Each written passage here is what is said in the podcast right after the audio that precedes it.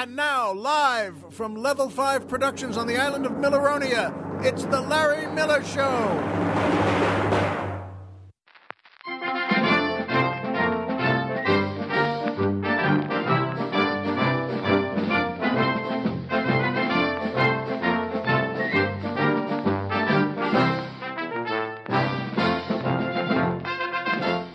Good evening, Mr. and Mrs. America, and everyone who always loves wise potato chips.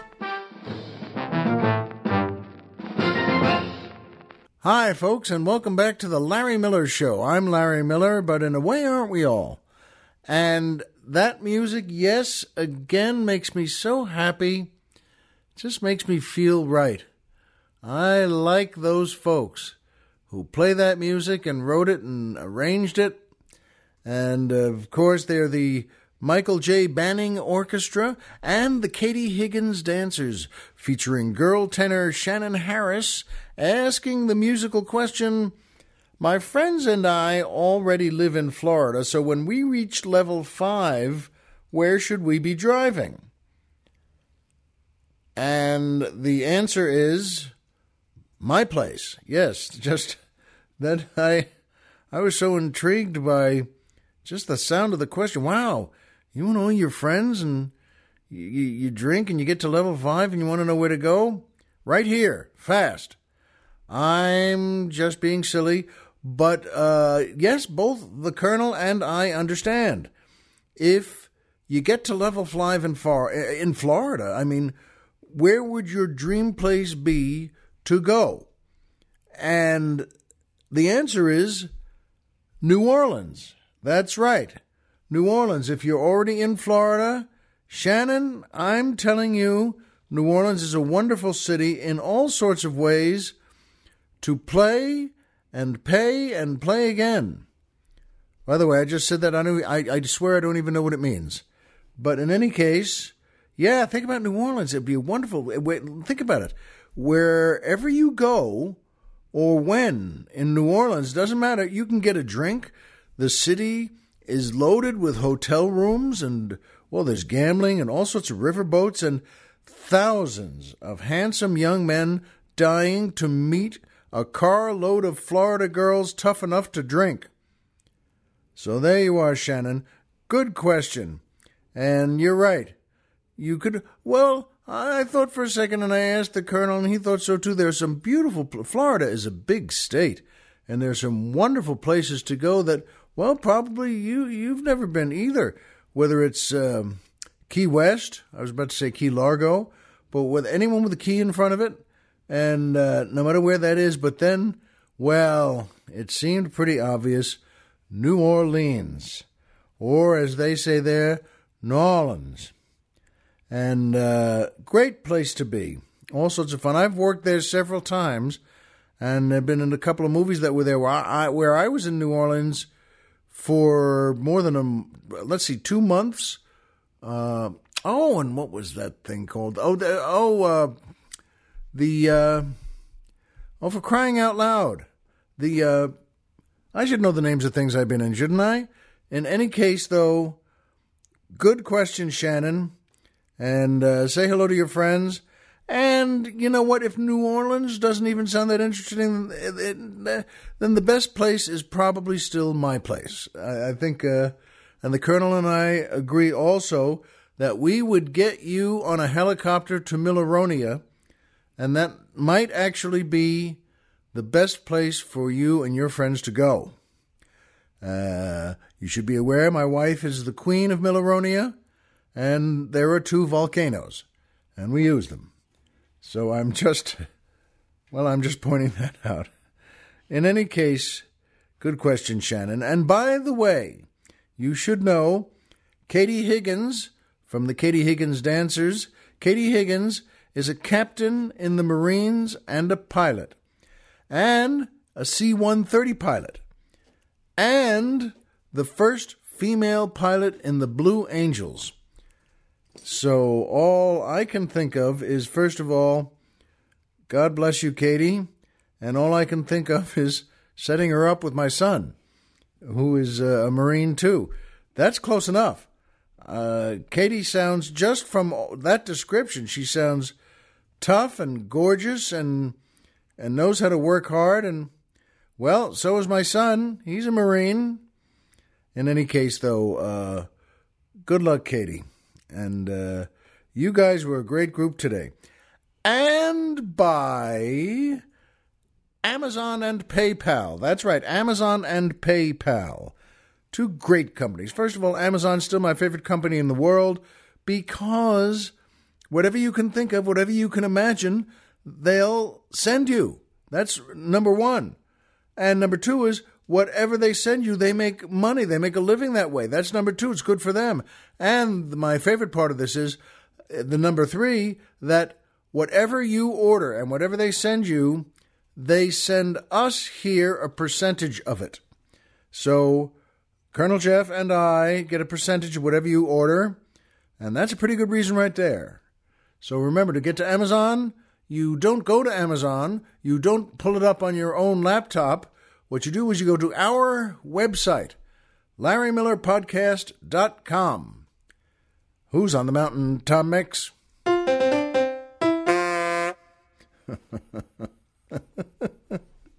oh, you got me with that one. The Colonel always gets me with the things he puts together.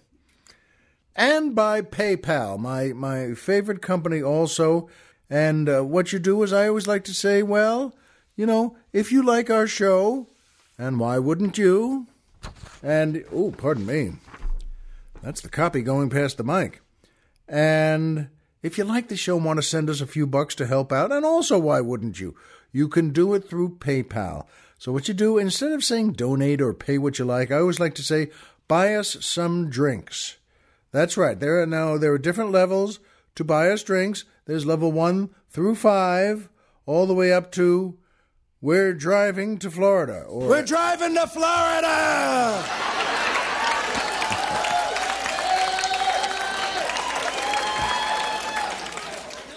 That's right. We're all driving to Florida, including, including everyone cheering, just to meet Shannon and her friends. We just want to say, gee, glad you wrote. And that's actually true. So, in any case, uh, what you do is send us that dough. Look for the PayPal banner on our website. Look for the Amazon banner on our website. And we will take you there. Every little bit helps us keep the old leg lamp lit. And thanks to everyone who's contributed already. And by the way, signed hardcover copies of my book, Spoiled Rotten America, are now for sale at store.comedyfilmnerds.com. So please order one of those. It'll make me very happy, and I think you'll enjoy it. It's a good comedy book. It's a comedy look at the world. It's my look at the world. And also, it's it's well worth mentioning. Colonel Jeff's new show is Barracuda Radio. Now there's a new episode out, and uh, by the way, what what you what you need to do is it's on iTunes or barracudaradio.com. And I am happy to mention Jeff's show because the Colonel, well, folks, if he can make the sound effects you like and that I like so much, remember, well, he's he's worth seeing on his new show, Barracuda Radio. And that brings us to my favorite part of the show, the joke of the week. the timpani going up and the bongo drums. This and that is what they are. And uh, this is a good joke. And the Colonel found this on one of those joke sites, right? And uh, we read it and we both liked it. so here it goes your joke of the week. A blind man walks into an all girl biker bar. Ah, how many times have we all heard that? But it's true now. A, a blind man walks into an all girl biker bar and he makes his way to the bar and sits down and orders a drink and uh, just places his cane hanging up on the back of his chair. And after a minute or two, he just takes a sip or two of his drink and he says to the bartender, uh, uh, Hey, uh, bartender, uh, I know a good blonde joke. You want to hear it? And before he goes any further, a woman next to him says, Hey, buddy, I'm going to cut you a little slack because you're blind, but I think there's something you ought to know. I'm sitting here right next to you, and I'm a blonde, and I'm six foot one, and I'm a black belt in karate, okay? Now, the bartender, the one you were talking to, she's a blonde, and she's six foot two, and she's holding a baseball bat and patting it against her hand. The woman on my left is a blonde. She's six foot three, and she's a professional wrestler. The woman on my right is a blonde. She's six foot four, and she's a mixed martial artist champion. And the woman on the other side of you is a six foot five inch blonde, and she's someone who just sharpens tools all the time. So now, think of it again. With that group all around you, and knowing that this is an all girl biker bar, you still want to tell that blonde joke? And the guy says, Nah, it's a pretty good joke, but not if I'm going to have to explain it five times. we thought that was pretty cool. We thought that was a funny joke. And uh, please pass it on and tell it any way you like. And that brings us to my second favorite part of the show the Poetry Corner.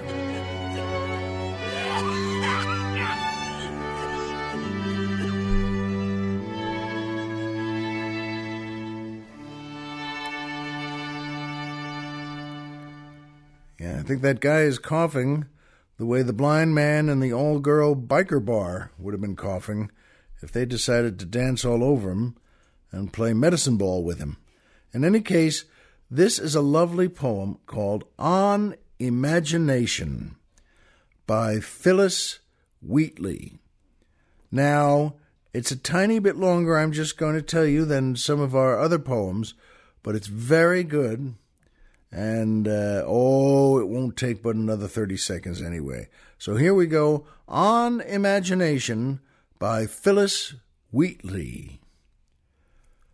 Thy various works, imperial queen, we see how bright their forms, how decked with pomp by thee.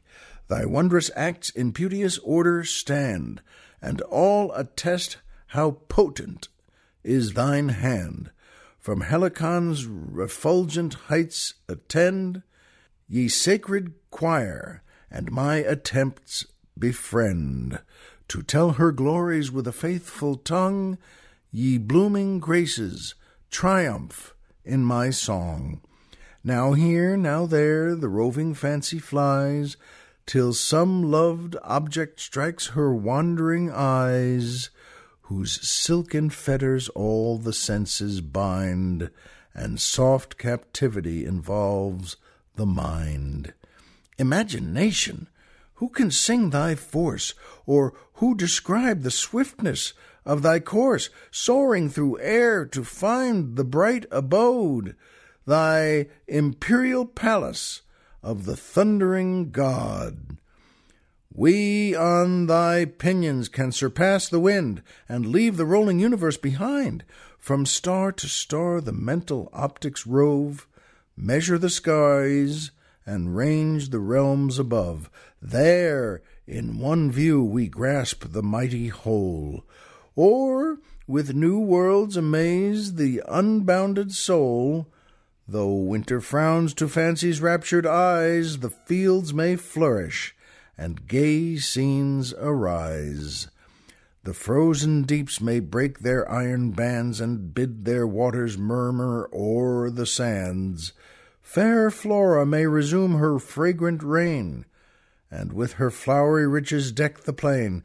Sylvanus may diffuse his honours round, and all the forest may with leaves be crowned. Showers may descend, and dews their gems disclose, and nectar sparkle on the blooming rose. Such is thy power, nor are thine orders vain. O the leader of the mental train, in full perfection all thy works are wrought, and thine the sceptre o'er the realms of thought. Before thy throne the subject passions bow. Of subject passions, sovereign ruler, thou.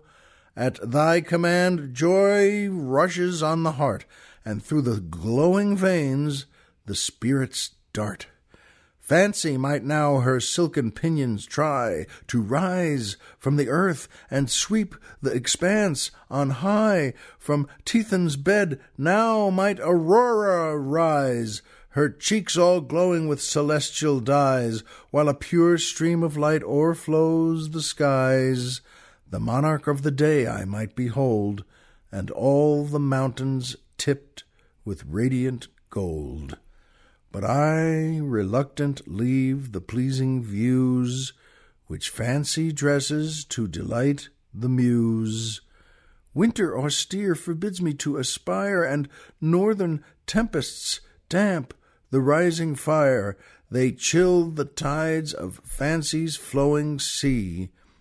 Cease, then, my song, cease the unequal lay. Well, that's uh, some poem that Phillis Wheatley gave us there. And it really is, by the way, and what an interesting woman. I have read poems by her before. This woman, by the way, is really something that, uh, in addition to on imagination, Phillis Wheatley lived from 1753 to 1784. Again, one of those stories that's a tragedy of brilliant people, whether musicians, poets, actors, and they all, some, well, not all, but very often have brief lives, and she was only 31. Get this, though, she was born in West Africa, sold as a slave, sent to America, purchased by the Wheatley family in Boston, and was emancipated after Mr. John Wheatley died. Well, that's a pretty good backstory, folks, and uh, and here she writes something that I can read to you, and that you might read to someone else. So, thank you, Phillis, and thank you, folks. And that brings us to my third favorite part of the show today. MMM the Triple M, 3M, Magic Movie Moment. With the greatest piano note ending it. Magic Movie Moment. And today it was also, uh, well, I looked for this because June 6th, just a few days ago, is the 70th anniversary of D Day. And I hope you know that, and I hope you thought of it. D Day, good Lord, what a day in what a war, World War II. The planning that went into it is astonishing. But there were wonderful specials on TV all weekend long, and they're certainly going to be out there for you to get anytime you want. And in movies, there was one that, well, that I thought about and then I looked up and came across, and the Longest Day from 1962, starring, good Lord, John Wayne, Red Buttons, Richard Burton, Robert Mitchum, Eddie Albert, Henry Fonda, Sal Mineo, Paul Anka, Fabian, so many others, another two dozen stars, because this is a movie that was also made, remember, from the perspective of not only what made D Day, but from America, England, Germany, France, from every place that was in World War II. It's a wonderful movie. I love this movie, The Longest Day. And, uh, well, the magic movie moment for me today involved John Wayne. And after all he leads his troops through, and he winds up, well, he, he, he breaks his leg along the way, and they have to put him up on a jeep so they can cart him. And the the doctor there, in fact, says to him, "Oh, okay, well, Colonel, you better get out of that uh, out of that jeep there. We're going to uh, send you to a field hospital." And John Wayne just says, Now, Doc, just lace up the boot and lace it tight and let me get going here with my men. And the doctor says, Well, sir, I didn't. And Wayne says again, Just, just, Doc, do what I tell you, please, and lace it up and lace it up tight. And he goes on and he leads his men the rest of that long, well, the longest day, and they get into a town where so many American paratroopers hit, and it was the wrong place, the wrong target. It happened a lot, so often in history, through so many conflicts. But especially, yes, in World War II, they they made incorrect landings and incorrect droppings, as good as they were, and as hard as they trained, and as tough as they were. And John Wayne and his men come into a town, and Red Buttons is there, and he's lost his hearing because of the church bells that were bonging the whole time he had to hang up there. All these paratroopers were dropped onto this town, and it was held by the Nazis. And as they came down in their parachutes, they weren't on a secret landing. They weren't going to land and get together and then take that town and fight for it. They came down by their parachutes into the town. And so many of them were killed by the Nazis. They, they, they brought out their machine guns and just fired up into the air at everyone coming in on parachutes. And John Wayne notices one of the young soldiers who was killed, and he is still up there hanging by his parachute. And he's just hanging there and he's, he's dead. And John Wayne's face drops and turns ashen, and he interrupts the major who's explaining the, the situation to him, and he says, Get that soldier down. What is he doing still hanging up there? And the major says, Well, sir, we wanted to make sure that uh, before you, you got and got here, and Wayne just interrupts him again. Get that boy down. That's not why he came here, and we're not going to leave him there. The actual words, I, uh, I changed a tiny bit. The actual words are much better, and it's a perfect John Wayne moment. He really gets to show what he what he was and what he believes, and he really gets angry. And then they go, "Oh right, yes, sir," and they send men up to finally get this young boy down. And folks, that whole movie, The Longest Day, has many, many moments that could be called magic movie moments. And every great star, good Lord, has them, like Richard Burton, and oh, they all do. But that John Wayne moment for me, of him seeing that young American soldier who was killed so foully, who was killed because he was dropped in the wrong place, who was killed because he was just floating down under a white parachute. And you know what? The acting John Wayne does and the character he represents is a magic movie moment to me, and I think it will be to you. Look it up someday. If you haven't seen The Longest Day, good Lord, see it. It's a terrific movie. It's a terrific movie about D Day. It's a terrific movie about the D Day whose 70th anniversary we just passed on June 6th. See the longest day, and you won't be sorry. And, you know, I think sometimes uh, about Europe in general, not the way we all think of Europe. I don't mean going to Europe and saying, boy, what a wonderful restaurant this is or boy, how elegant it is here in Italy or France or Germany or England or any place you wanted to go. That's not the Europe I'm talking about. I'll tell you, folks, yesterday I was driving through a part of Santa Monica down Santa Monica Boulevard, and I was uh, going to look for a place to have a late lunch. It was about 3:30, and I saw a little mini mall, and it had a Chinese restaurant called the Dragon Palace Chinese Restaurant. And I've never never understood names like that, by the way, but it's fine with me. If, if that's the name you want to pick, that's good with me. And I went in there, and it was uh, not a fancy place and not a big place, but they were very nice in there. The food was okay, and I'm going to give them a chance again another time. I ordered the um, egg foo young, and uh, I want to see what it's like when they heat it up a little more and when they cook it a little sooner. I think maybe that thing was sitting around for a while. But I will be back there again. And afterwards, just in the same mini mall, I walked out, and just a few stores away, there was a donut shop. I don't eat donuts. I, well, I, I eat donuts, but not the way most people do. And I walked in there thinking, boy, I sure would like one of those apple fritters. I've always liked those apple fritters, folks. And the place was empty, and uh, there was a very, very short, very elderly, very Asian woman standing there, and she was just fine, just very nice. And I got one of her apple fritters and a bottle of milk, small bottle of milk to go with it, and I just sat down at one of the tables and sat, took a bite and you know pulled it apart a little and took a few bites. It was uh, just okay.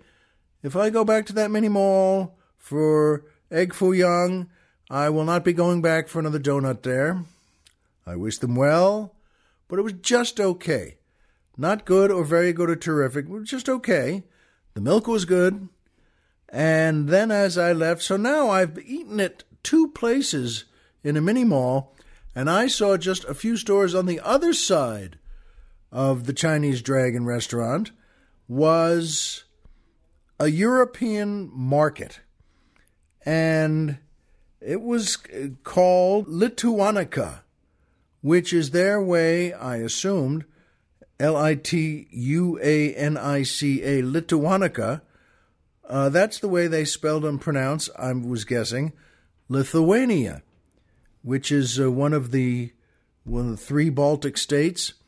It's the southernmost Baltic state. That's with with uh, Latvia.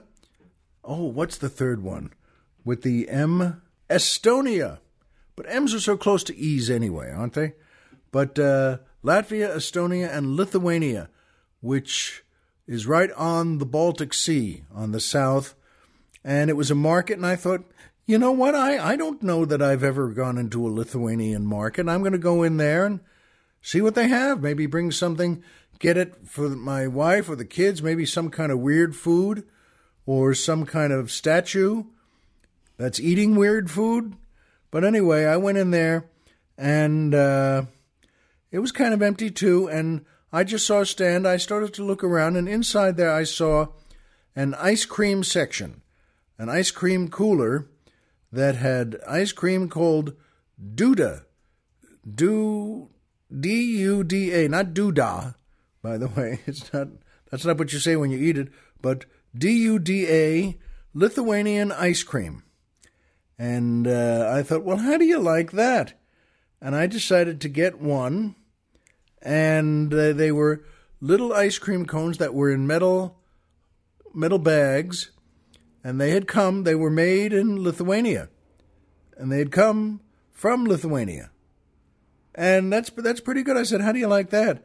So I went up to the cash, cashier, and I uh, paid her for the for the uh, cone. The cone itself was only about three four inches high, and uh, had some chocolate ice cream in it, and it didn't it didn't look so fancy. It doesn't have to look fancy to me or you probably, but I thought, well, let's just see how this is. So I opened it up and smiled, and I just took a couple of steps back into the store. I didn't leave the store yet because I wanted to see what this tasted like in her store. And that wasn't about the ice cream. What it was about, folks, the truth is that Lithuania is such an interesting place, and I never knew, but this sales girl behind the register there was so pretty. She was so pretty in, well, an Eastern European way. That's the only way I can think of it. Not someone you'd think of as a girl next door, not someone you'd think of as a Vogue model. But boy, folks, she was wearing a dress, sort of a Lithuanian dress, a very light material. It was very hot yesterday I'm telling you, she was the prettiest thing in that whole area, maybe the whole city. And I, thought to myself, well, get a load of you. And I said, how do I say thank you in Lithuanian? She told me it's uh, spelled like uh, a sneeze, like achu. And I said, oh, so achu? And she smiled and said, achu. And well, that's enough for any guy. You know, I, I thought that look at this look at this pretty young woman and so pretty though, folks, that it would make you, well, want to eat your doodah in the store. And that's what I did. And it was, again, okay. Not great, not very good, not terrific, but just okay, but better than the apple fritter, and especially because of the sales girl. And uh, I looked up when I got home, which is uh, very interesting. Lithuania, once again, the southernmost of all the Eastern European states that have become so well known over the years. And the southernmost, folks, was a pagan country till the 14th century. Uh, they had not turned into, uh, in, over to Christianity, which is a little odd since all of Europe was, well, very successfully Christian for a thousand years before that. And, uh, and here's something else Lithuania, but so in addition to still being a pagan country, Lithuania, especially, Vil- especially Vilnius, the capital, turns out they said was a big center for Jewish learning and culture and academics, and all of that Jewish learning ended in 1940 when, as you know, something else happened. And the Nazis didn't even put them in camps. They gathered all the Jews and killed them in a forest just outside of Vilnius. And so I'll be going back to that Chinese restaurant on Santa Monica Boulevard sometime. And just to see again, just to say to them, can you make it hotter? Can you make it fresher? Just to see if they can make it uh, better.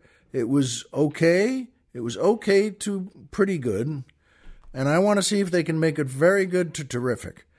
And yes, I won't be, uh, well, I will not need a donut after that or an apple fritter, but I think I will stick my head in Lituanica, the Lithuanian market, and see what else they have.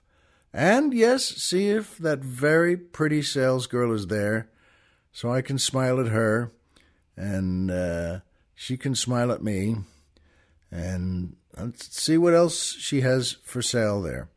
You know what? It made me think of what is so good about our European pasts in our families, particularly. You know, my grandmother, my mother's mother, Dora, Bobby Dora, was, um, oh, they were such great people. She and her husband, who was my grandfather, my mother's father, and her husband came from a family that were well diggers in, well, in Latvia.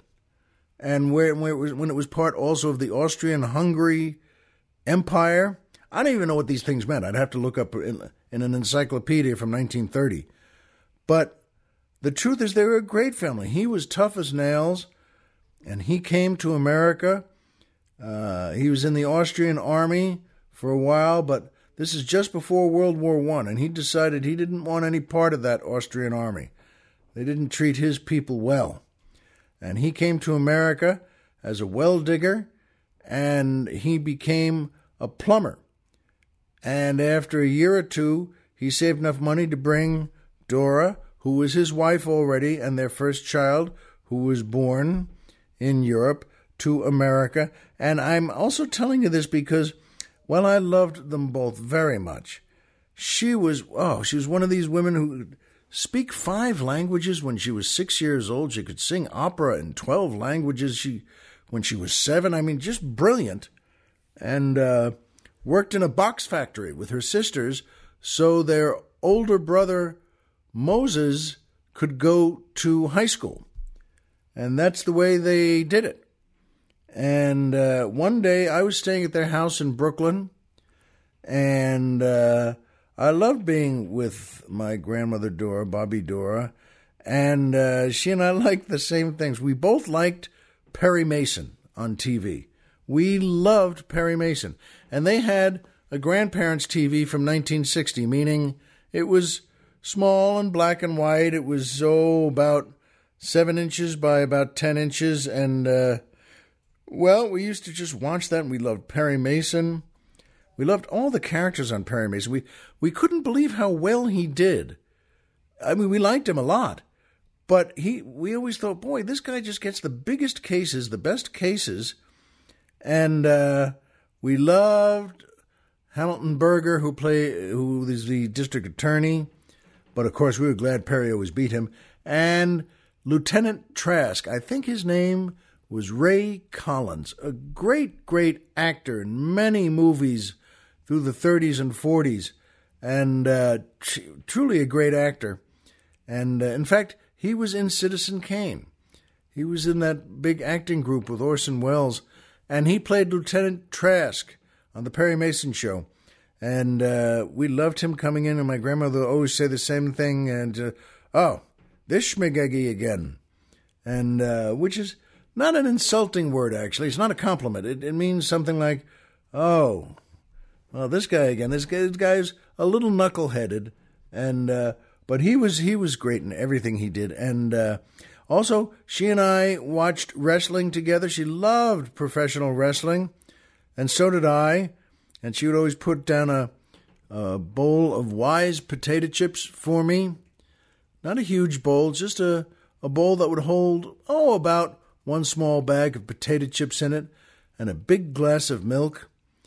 And folks, that was the best living I could ever have. Uh, my parents and my sister were, oh, away somewhere for the day, and we were all going to be staying there that night. But boy, how nice to watch TV with Bobby Dora, and you know what? And to watch the things we like and laugh at them, and to eat wise potato chips. And then it got me thinking of, you know what? That's why I've made Milleronia the way it is. I like all the old things we used to have. I think Wise potato chips probably still exist, and uh, I don't know whether I think maybe maybe they're made in Pennsylvania somewhere. But boy, folks, in 1960, when you got one of those blue bags of Wise potato chips, one of the big blue bags, whew, those were real potato chips. We have them here on Milleronia, baked the way they used to be.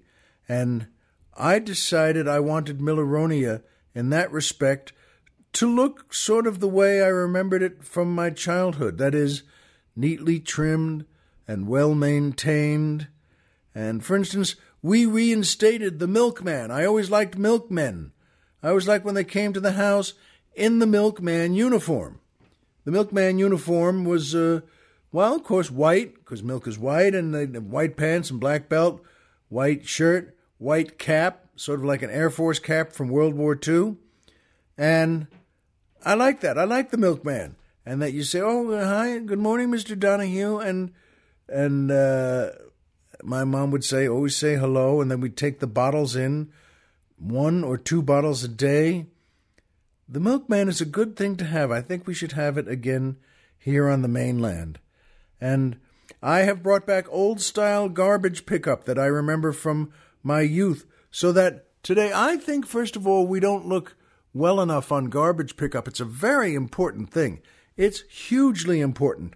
But I remember from my youth, from my childhood, we had two garbage canisters in the ground, in concrete, with those big heavy metal covers, and we'd fill them up with our brown bags. And on garbage pickup day, the men would come walking through the house, through the yard, because part of their job was they had to get those cans. They would open the metal coverings and reach down and bend their knees and really pick that whole can up and put it on a shoulder and hold it to balance and walk back out to the curb where the garbage truck was and unload it there in the back of the truck. And then they'd carry that garbage can empty back to where they got it. We'd do the same thing, smile and wave, and they would too. And then they'd go on to the next houses. I liked the old garbage pickup in the in that way. I like our garbage folks today. I like them very much. I always wave and we chat. But you know what? They, uh, I like them. Their job is very important, but I like the old garbage man ways. I like the old ways. I like the fruit trucks that used to come by in our neighborhood and the sharpening trucks.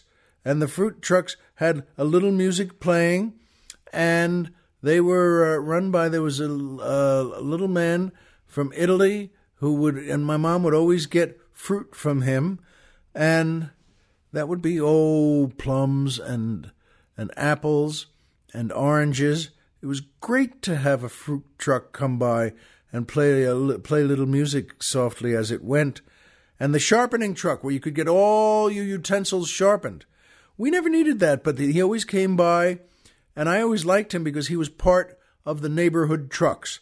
And the sharpening truck, for a while, it sounded like he was playing that psycho music when he would go by that. And I don't know, I don't know why he never really changed it until someone said, "Gee, that's kind of hideous."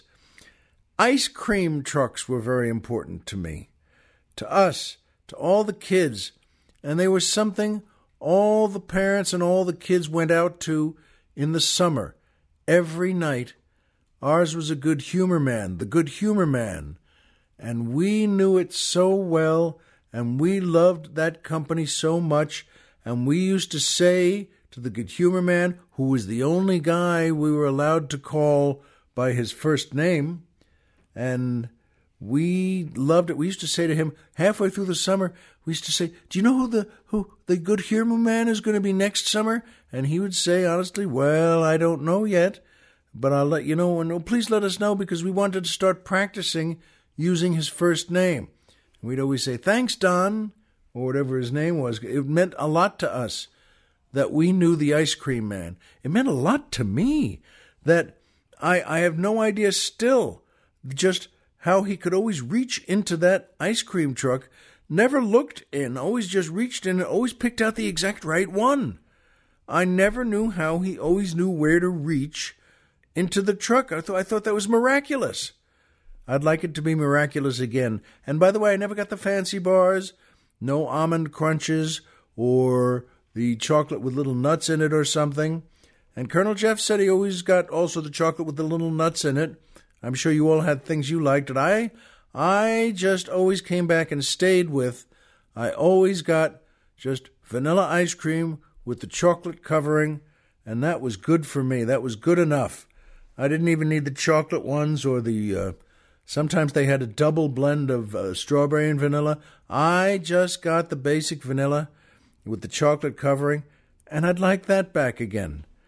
And we have that here on Milleronia again, because it's a wonderful thing for parents and children to come out to.